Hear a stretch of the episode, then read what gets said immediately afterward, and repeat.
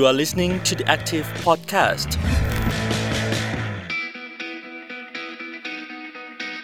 สวัสดีคุณผู้ฟังค่ะยินดีต้อนรับเข้าสู่ The Active Podcast ค่ะ วันนี้พบกับอรุชิตาอุตมะโพคินนะคะ แนนก็จะชวนคุณผู้ฟังนะคะ มาพูดคุยกันในหัวข้อที่กำลังเป็นประเด็นร้อนของสังคม และคิดว่าน่าจะต้องใช้เวลา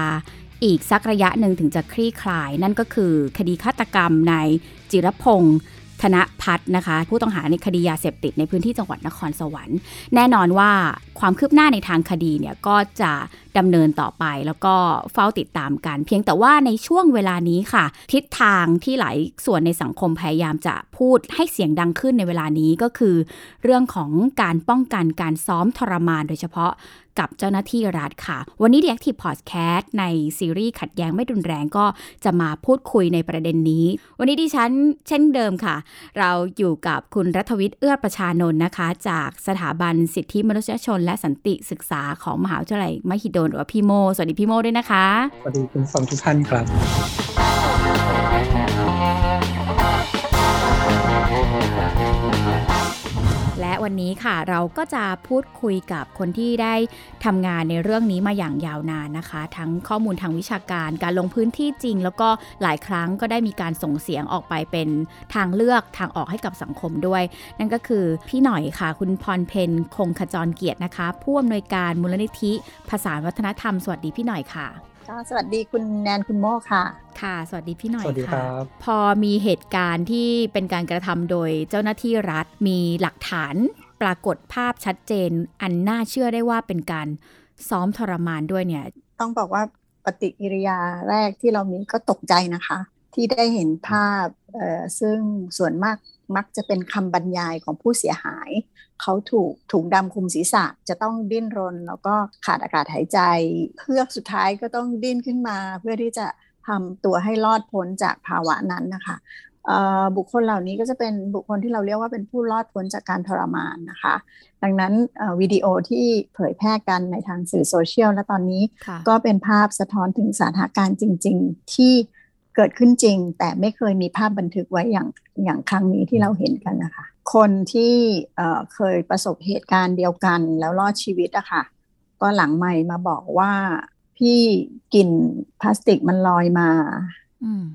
หรืออีกอืมกรณีหนึ่งก็คือคุณพ่อก็บอกว่าลูกที่เคยประสบเหตุคล้าย ๆ กันเนี่ย ก็ตัวสั่นแล้วก็เอ่อมีอาการทางร่างกายแล้วก็จิตใจค่อนข้างรุนแรงหลังจากดูภาพนี้อะค่ะดูวิดีโอชุดนี้โ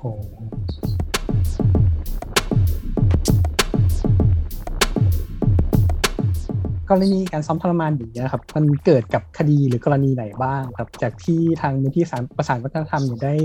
เคยเก็บรวบรวมข้อมูลมาค่ะ15 ปีที่ผ่านมาเนี่ย ก็อันที่หนึ่งหลักๆ แล้วก็เป็นคดีเกี่ยวข้องกับยาเสพติดอะค่ะเพราะว่าเป็นกระบวนการยุติธรรมที่มีช่องว่างช่องโหว่ค่อนข้างเยอะที่ทำให้เจ้าหน้าที่ที่เกี่ยวข้องอะค่ะหรือผู้มีอิทธิพลเนี่ยใช้ประโยชน์ แล้วก็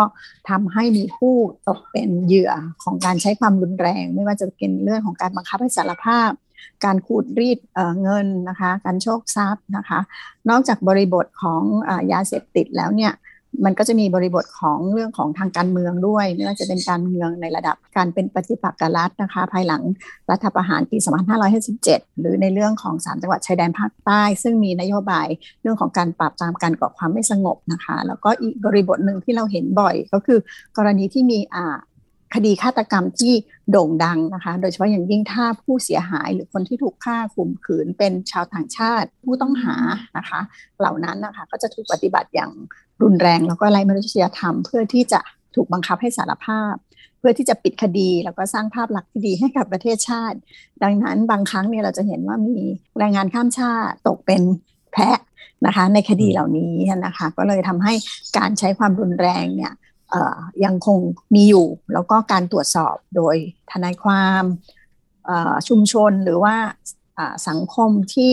เอ่อต้องการที่จะยุติความรุนแรงเนี่ยมันเข้าไปไม่ถึงนะคะค่ะ พี่หน่อยคะพี่หน่อยมองเห็นจุดร่วมอะไรของ4ี่ห้ากรณีนี้บ้างคะว่า เอ๊ะทำไมเฉพาะคดีเหล่านี้มันถึงกลายเป็นคดีที่อืมมีสัดส่วนของการซ้อมทรมานที่มากกว่าคดีอื่น ๆนะคะอ บริบทเรื่องนโยบายของรัฐอะค่ะอย่างเช่นในกรณีของจังหวัดชายแดนภาคใต้ หรือนโยบายปราบปรามยาเสพติด เหล่านี้ก็จะมีปริมาณคดีที่มาก แล้วก็ระบบการตรวจสอบก็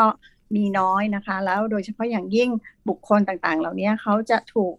สังคมบอกว่าเขาเป็นคนไม่ดีเป็นคนร้าย แต่ในที่นี้ก็คือการกระทำที่เกิดขึ้นจากการปฏิบัติหน้าที่ของเจ้าหน้าที่รัฐอะค่ะมันก็ไม่สามารถที่จะทำได้ไม่ว่าจะเป็นการบังคับให้สารภาพ หรือการทรมานให้ทำให้เกิดบาดแผลทางด้านร่างกายแล้วก็จิตใจ เราเรียกในภาษาด้านสิทธิมนุษยชนว่าว่า safeguard อะค่ะ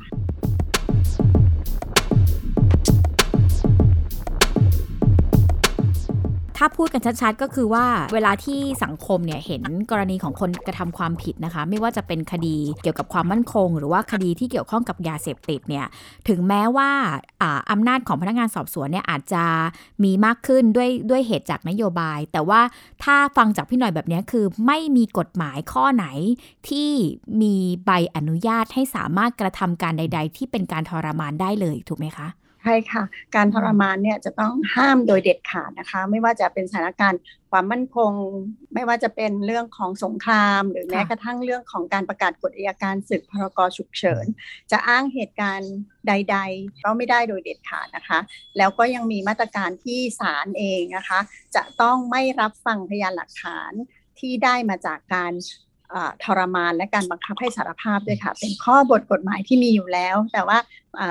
สิ่งต่างๆ เหล่านี้มันขาดการตรวจสอบในระดับต้นนะคะ เราจึงคิดว่าระบบกลไกเรื่องการป้องกันการทรมานเนี่ยมันจะต้องปฏิรูปนะคะ ตั้งแต่ชั้นต้นไปเลย ตั้งแต่ชั้นพนักงงานสืบสวน พนักงานสอบสวนนะคะอายการแล้วก็ศาลแล้วก็รวมทั้งราชทัณฑ์แล้วก็ ทางการแพทย์ด้วยค่ะ เพราะว่ามันจะมีส่วนที่เกี่ยวข้องกับเรื่องของการตรวจบาดแผล แล้วก็เรื่องของการผ่าชนสูตรศพ ซึ่งสามารถจะบอกบอกได้ถึงสาเหตุการบาดเจ็บ แล้วก็สาเหตุการตายนะคะ แล้วอย่างนี้ทำยังไงครับ กับที่เขาเรียกว่า clean torture การทรมานโดยที่แบบไม่มีบาดแผลฟกช้ำที่แบบภายนอกอะเราเราไม่สามารถเห็นได้อย่างชัดเจนอย่างเงี้ยครับคือต้องแยกเรื่องของการสืบสวนกับสอบสวนออกจากกันโดยเด็ดขาดค่ะ โดยที่พนักงาน สอบสวนนะคะก็สามารถที่จะตรวจสอบพนักงานสืบสวนได้ โดยที่เขาไม่ได้อยู่ในหน่วยงานเดียวกันเหมือนณตอนนี้ แล้วก็อำนาจในการสั่งคดีนะคะ ในบางประเทศเนี่ยอายการมีหน้าที่เป็นพนักงานสอบสวน เขาก็สามารถที่จะทำหน้าที่ของเขาอิสระจากพนักงานสืบสวน พอมันเห็นอะไรที่เป็นเรื่องผิดปกติในกระบวนการ นำตัวบุคคลมา ไม่ว่าจะเริ่มต้นตั้งแต่การเอาตัวมาที่สถานที่ใดสถานที่หนึ่งแล้ว พนักงานสอบสวนก็ตั้งคำถามตั้งแต่แรกแล้วทำไมไม่เอามาตั้งแต่ชั่วโมงแรกทำไมต้องผ่านไปแล้วสามวันถึงเอาตัวมา เหล่านั้นนะคะก็จะเป็นการตรวจสอบที่ดีที่สุด เพื่อที่จะให้คนที่ถูกจับอะค่ะได้รับสิทธิของเขาตั้งแต่วินาทีแรก ชั่วโมงแรกก่อนที่จะส่งเข้าสู่กระบวนการในชั้นศาลเรื่องการสั่งฟ้องนะคะมาตรการนี้ก็ เรามีอยู่ในตัวบทกฎหมาย แต่ในเรื่องของการปฏิบัตินะคะมันไม่ได้ทำตามอย่างเช่นนั้นค่ะ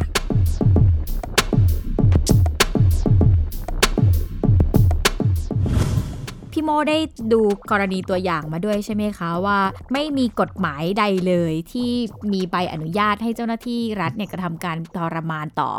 อผู้ถูกกล่าวหาหรือผู้ต้องหาได้หลังจากเหตุการณ์นะครับ ก็มีสันทนาประยุนรัฐอดีตผู้กับการ ในสัญญาณก็บอกว่าสิ่งนี้ก็เป็นสิ่งที่กระทำกันมาว่าสะท้อนถึงวัฒนธรรมอะไรบางอย่างของคุณในสังคมไทยหรือในในฝ่ายความมั่นคงหรือเปล่าว่าเราสามารถซ้อมทรมานผู้ที่ถูกจับกลุ่มมาได้ค่ะมันเป็นการฝังลากลึกของวัฒนธรรมที่ปล่อยให้คนผิดลอยนวลนะคะค่ะ มีหลายกรณีนะคะที่มีความรุนแรงที่เกิดขึ้นจากรัฐ แล้วก็ ตัวผู้เสียหายเนี่ยไม่กล้าพูด อันนั้นเราก็รับเราก็ยังยังคิดว่ารับได้เพราะมันเรื่องอาจจะเป็นเรื่องของผลกระทบทางด้านจิตใจ ผลกระทบที่เกิดขึ้น หรือความหวาดกลัวที่ยังยังมีอยู่ แต่การที่ญาติหรือว่าผู้เสียหายกับเป็นคนที่ปิดเรื่องนี้เป็นความลับเสียเองเนี่ยเราคิดว่ามันเป็นอุปสรรคที่สำคัญนะคะที่จะทำอย่างทำให้เรื่องของความเป็นธรรม หรือการใช้กฎหมายอย่างถูกต้องเนี่ยกลับคืนมาสู่สังคมไทยตาม หลักการสากลนะคะ แล้วก็หลักนิติรัฐนิติธรรมนะคะ พอมันเกิดขึ้นแบบนี้เรื่อยๆอะค่ะ ชุมชนสังคมก็เรียนรู้ไปด้วยว่าเงียบดีกว่าไม่ไปร้องเรียนต่อนะคะ แล้วก็อีกวัฒนธรรมหนึ่งซึ่งเราคิดว่าเป็นอุปสรรคอย่างมากก็คือการที่ผู้ร้องเรียนหรือผู้เสียหายเนี่ยถูกฟ้องกลับ ถูกดำเนินคดีในข้อหาหมิ่นประมาทหรือว่าแจ้งความเท็จนะคะ อันนี้ก็จะเป็นวัฒนธรรมของเจ้าหน้าที่รัฐ ซึ่งเราคิดว่ามันจะต้องเลิกแล้วก็จะต้องยุตินะคะ แล้วส่วนหนึ่งก็จะเป็นเรื่องของการให้เงินเยียวยาค่ะ ถ้ามีเหตุแบบนี้ขึ้นนะคะ ถ้าไม่ไม่ได้เป็นข่าวโด่งดังเนี่ยก็คิดว่าเรื่องก็จะจบลงภายในวันสองวันแรก ถ้าญาติเนี่ยยินดีที่จะรับเงินค่าเยียวยา หรือเงินจากไหนก็ไม่ทราบอะค่ะ ในจำนวนมาก ๆ แล้วก็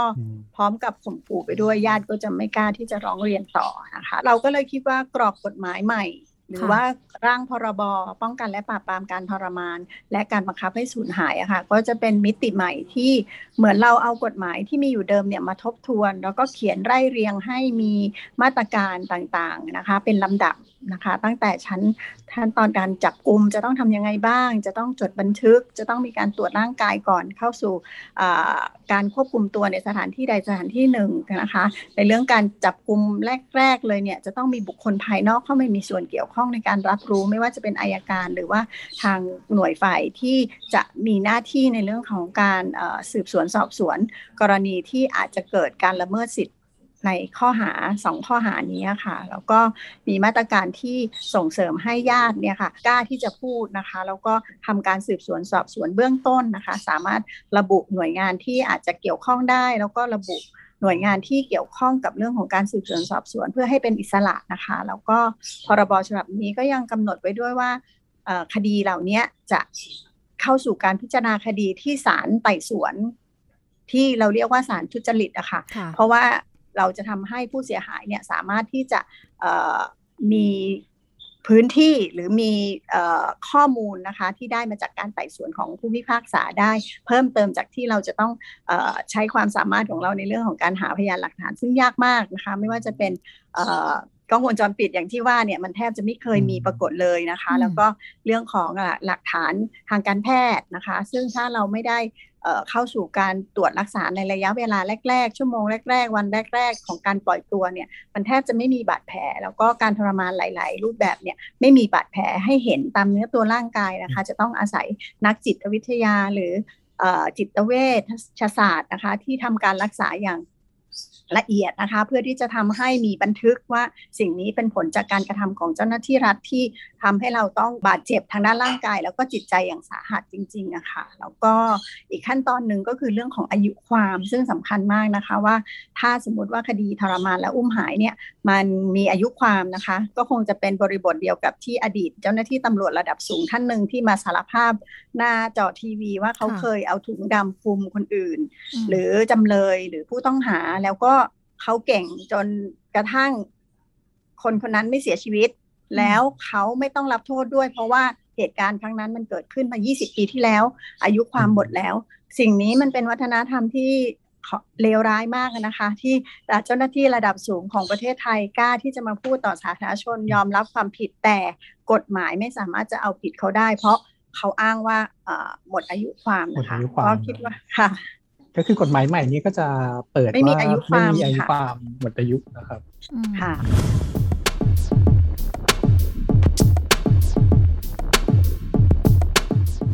กระบวนการของกฎหมายเนี้ยในการนำเสนอสู่สภานี้เป็นอย่างไรบ้างครับ ค่ะ กฎหมายนี้มีความสำคัญนะคะ เพราะว่าเป็นกฎหมายที่เป็นการอนุวัตตาม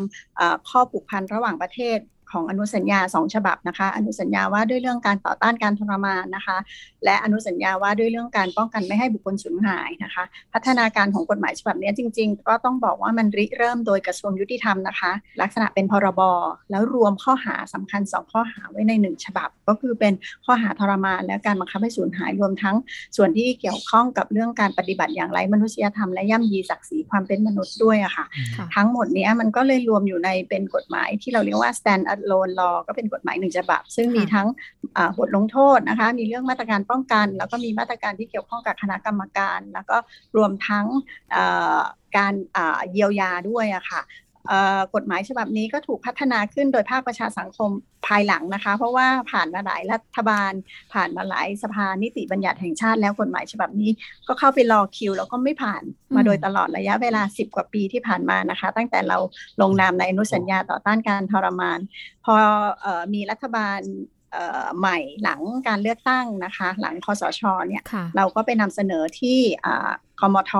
นะคะ คณะกรรมการด้านการกฎหมายการยุติธรรม แล้วก็สิทธิมนุษยชนก็ได้ถูกพัฒนาขึ้นเป็นกฎหมายที่สมบูรณ์ขึ้น แล้วก็มีพักการเมืองอย่างน้อยสี่พักนะคะมาร่วมกันนำเสนอในนามของกฎหมายของสสก็ผ่านการ เขาเรียกว่ารับฟังความคิดเห็นของรัฐสภาไปเรียบร้อยแล้ว ก็รออยู่ที่ประธานสภาผู้แทนราษฎรอยู่ประมาณน่าจะ 8 เดือนแล้วนะคะ ก็กฎหมายของรัฐบาลเองก็ไม่ส่งเข้ามาสักทีดังนั้น มันก็เลยไม่ใช่วาระเร่งด่วน แต่ก็เป็นข่าวดีที่ว่าวันที่ 17 สิงหาคมที่ผ่านมาค่ะทาง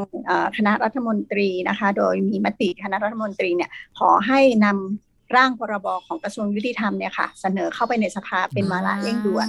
ก็เลยเป็นเหตุให้ท่านชวนพูดว่าส่งมาแล้วจะทันหรือเปล่าไม่ทราบนะคะ ก็คิดว่าเราจะต้องติดตามว่าจะจะให้มันทันในสมัยประชุมนี้ ซึ่งวันสุดท้ายน่าจะเป็นวันที่ 18 กันยานะคะ เราคิดว่าถ้าจะมีเวลาสัก 2-3 ชั่วโมงพิจารณากฎหมาย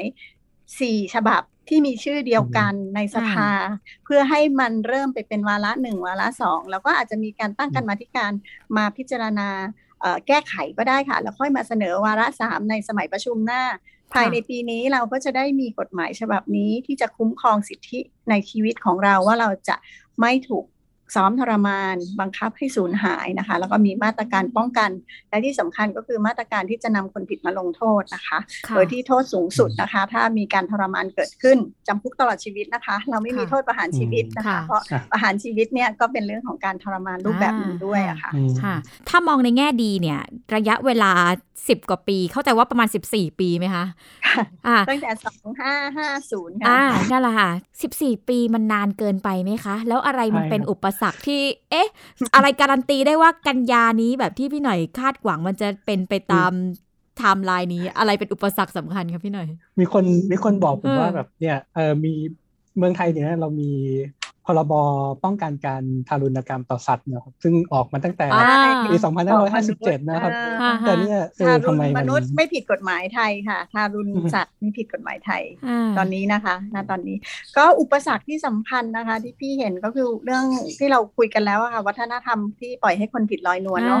อย่างกรณีทนายสมชายเนี่ยคดีโด่งดังมาก แล้วก็มีการนำจำเลยห้าคนที่เป็นพนักงาน ตำรวจนะคะ หลายหน่วยงานเนี่ยเข้าสู่กระบวนการยุติธรรมว่าเขามีส่วนในการผลักคุณสมชายขึ้นรถ แล้วก็ทำให้หายไป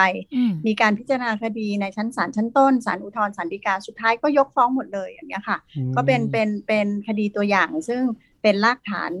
หนึ่งด้วยนะคะที่นำมาร่างกฎหมายฉบับนี้ เพื่อให้หนึ่งไม่มีอายุความ แล้วก็ในเรื่องของการสืบสวนสอบสวนจะต้องดำเนินการโดยหน่วยงานที่เป็นอิสระนะคะ แล้วก็การพูดกันเรื่องนี้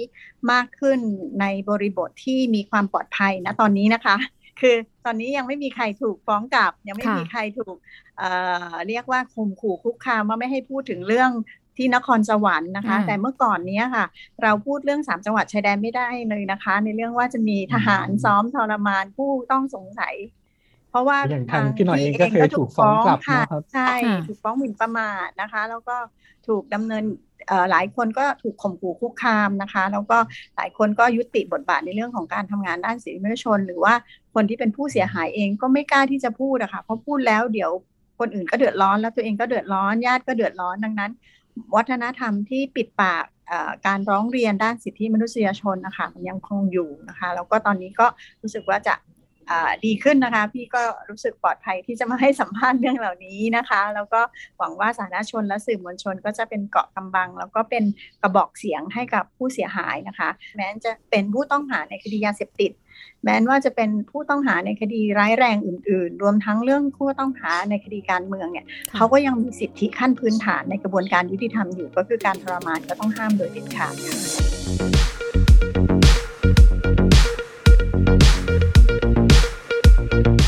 เข้าใจว่าในช่วงสักสองสามปีที่แล้วเนี่ยค่ะนันเห็นปรากฏการณ์หนึ่งก็คือว่า ประเทศในภูมิภาคอาเซียนเนี่ยก็ประสบปัญหาที่ค่อนข้างจะคล้ายๆกับประเทศไทย คือการผ่านตัวกฎหมายซ้อมทรมานเนี่ยยากเย็นแสนเข็นเหลือเกิน พอจะมีที่ไหนพอให้เราเห็นว่า เอ้เราน่าจะเดินตามได้ไม่ยากอะไรอย่างเงี้ยค่ะ จริงๆก็ยังไม่มีตัวอย่างที่ดีนะคะ แต่ก็เป็นเรื่องของที่ฟิลิปปินส์นะคะ ฟิลิปปินส์เนี่ยก็มีกฎหมายป้องกันการทรมานโดยตรงนะคะ แล้วก็เพิ่งจะน่าจะเพิ่งครบรอบ 20 ปีไปไม่นานนะคะ แล้วก็มีมีข้อแนะนำที่สำคัญมากๆก็คือว่า เขาก็ยังไม่ประสบความสำเร็จในการนำคนผิดมาลงโทษนะคะ เพราะมันเป็นเรื่องของ political will อะค่ะ คือประเด็นที่เกี่ยวข้องกับความมุ่งมั่นทางการเมืองของรัฐบาลนะคะ แล้วก็บังเอิญบริบทของฟิลิปปินส์เนี่ยมันมีเรื่องของการปราบปรามยาเสพติดโดย โดยประธานาธิบดีของเขาอย่างกว้างขวางด้วยอะค่ะ ตัวกฎหมายฉบับนี้มันก็เลยไม่ได้เป็นมรรคผลในเรื่องของการป้องกันการทรมาน แต่อย่างน้อยมันมีบรรทัดฐานทางกฎหมายนะคะ แล้วก็ส่วนที่สำคัญอีกอันหนึ่งก็คือเป็นเรื่องของอการปฏิรูปค่ะ เพราะว่าการทรมานเนี่ยมันไม่ใช่เป็นเหตุการณ์หรือปรากฏการณ์เดียว มันคือกระบวนการยุติธรรมทั้งระบบ มันจะต้องร่วมกันในเรื่องของการปฏิรูปตำรวจ การปฏิรูปองค์กรอายการด้วยนะคะ ในเรื่องของการสั่งคดีหรืออการกำหนดให้มีข้อห้ามโดยเด็ดขาดเรื่องการไม่รับฟังพยานหลักฐานที่ได้จากการทรมานนะคะ หรือแม้กระทั่งบทบาทของตุลาการเองนะคะ ในเรื่องของการสังเกตนะคะจำเลยหรือว่า พนักงานสอบสวนในบริบทที่เขามาให้การในชั้นศาลนะคะ อะไรที่มันแบบผิดปกติหรือตั้งข้อสังเกตนะคะศาลก็มีหน้าที่นะคะ ที่จะต้องทำความจริงให้ปรากฏนะคะ แล้วก็กระบวนการยุติธรรมนะจริง ๆ แล้วมันจะต้องพิสูจน์ทั้งความบริสุทธิ์แล้วก็พิสูจน์ทั้งการกระทำความผิดด้วย แต่กระบวนการยุติธรรมชั้นต้นของไทยเนี่ยมักที่จะพิสูจน์ความผิดมากกว่าที่จะ หาพยานหลักฐานมาร่วมกันพิสูจน์ความจริงอะค่ะก็เลยทำให้การทรมานเนี่ยมันซ่อนอยู่นะคะ แล้วก็บทบาทของแพทย์ก็สำคัญนะคะโดยเฉพาะอย่างยิ่งตอนนี้เรามีแพทย์นิติเวชที่ได้รับการเเรียนอบรม แล้วก็ทำปฏิบัติหน้าที่อยู่เกือบทั่วประเทศนะคะ อาจจะไม่ครบทุกจังหวัด แต่ว่าอย่างน้อยที่สุดการปฏิบัติหน้าที่ของเขาอย่างตรงไปตรงมาในเรื่องของการเเขียนในใบรับรองการตายนะคะ หรือการผ่าชนสูตร ศพเพื่อให้ได้สาเหตุการตายหรือพฤติกรรมการตายนะคะ ทั้งหมดเนี้ยก็จะเป็นบริบทที่จะทำให้กฎหมายนี้มีความเข้มแข็งนะคะ แล้วก็เราอาจจะเป็นตัวอย่างที่สำคัญของประเทศภูมิภาคเอเชีย และเอเชียตะวันออกเฉียงใต้ก็ได้ เพราะน่าจะเป็นกฎหมายฉบับแรกนะคะ ที่เอาข้อหาความผิด 2 ข้อหามารวมกัน ก็คือการบังคับให้สูญหายและการทรมานอยู่ในกฎหมายฉบับเดียว นอกจากตัวบริบทเหล่านี้ค่ะพี่หน่อย ในเมื่อสังคมเรายังมองเรื่องของความผิด ทุกครั้งที่พอเวลาเรายกเรื่องเรื่องนี้ขึ้นมาเนี่ยมันก็จะแตะกับมุมมองทางด้านสิทธิมนุษยชนใช่ไหมคะแต่ว่าถ้าครอบครัวไหนหรือว่าใครเนี่ยไม่เห็นกรณีนี้เกิดขึ้นกับตัวเองหรือว่าคนใกล้ตัวเนี่ยก็อาจจะยังไม่ค่อยเห็นความสำคัญกับ กฎหมายหรือแม้กระทั่งบริบททั้งหลายที่พี่หน่อยว่ามาทั้งหมด อะไรที่เราพอจะสื่อสารได้ในแง่ที่ให้คนทั่ว ๆ ไปเนี่ย เห็นพ้องต้องกัน แล้วก็มันจะส่งผลถึงตัว political view ถึงที่พี่หน่อยว่าค่ะ เป็นความพยายามที่เราพยายามทำ 14 ปีที่ผ่านมานะคะ แต่ว่า ก็ประสบผลนะคะในช่วงเวลา2อสปีที่ผ่านมาเนี่ยเราคิดว่าบริบททางการเมืองนะคะแล้วก็การตื่นตัวทางการเมืองรวมทั้งหลักการสากลต่างๆ ไม่ว่าจะเป็นเรื่องประชาธิปไตยและสิทธิมนุษยชนในคนรุ่นใหม่อะคะ่ะมันเหมือนเป็นคุณค่าทางสังคมใหม่ที่เกิดขึ้นอยู่ตอนนี้นะคะว่าการที่หลายคนที่เป็นนักศึกษาเป็นนักกิจกรรมเยาวชนนะคะเขาก็จะจะเรียกว่าเขาจะเอะอะ เอ๊ะ อย่างนี้มันทำได้ด้วยเหรอนะคะทำไมอย่างนี้มันถึงทำได้ทำไมในหนังเน็ตฟิกของเกาหลีเขาถึงถึงถึงทำไม่ได้ แล้วทำไมคิดถึงเรื่องเดียวกันเลยเนี่ยทำไมทนายความของเขาทำได้ทำไมผู้พิพากษาเขาพูดแบบนี้ได้ เอ๊ะทำไมอะไรอย่างเงี้ยค่ะ พอเขาเอ๊ะเรื่อยๆขึ้น แล้วก็วัฒนธรรมสากลนะคะการรับรู้ในเรื่องบริบทต่างๆ ของต่างประเทศ แล้วก็มาเอะกับสิ่งที่เกิดขึ้นในประเทศไทย มันกำลังแครชกันอยู่อะกำลังตีกันอยู่กับ วัฒนธรรมเก่าๆ ประเพณีเก่าๆแล้วก็คุณค่าเก่าๆ เรื่องอาวุโสเอง เรื่องของการไม่ฟ้องนายไม่ขายเพื่อนอะไรอย่างเงี้ยหลาย ๆ เรื่องเนี่ยมันถูกตั้งคำถามนะคะ แล้วก็เป็นสิ่งแวดล้อมที่ดีนะคะสำหรับการเปลี่ยนแปลงความมุ่งมั่นทางการเมืองที่อาจจะเกิดขึ้นในอนาคตนะคะก็เฝ้ารออยู่ว่าเมื่อไหร่สภาผู้แทนราษฎรจะเปิดวาระการพิจารณา พรบฉบับนี้นะคะ อยากฟังสปีชดีๆ ของสสรุ่นใหม่หลาย ๆพัก แล้วก็สสรุ่นอาจจะเป็นรุ่นเก่าก็ได้ที่ที่เห็นมุมมองอาจเปลี่ยนไปนะคะ เพราะว่าพรบร่างฉบับนี้ค่ะ เป็นพรบที่มีทั้งหมดสี่พักการเมืองร่วมกันลงชื่อ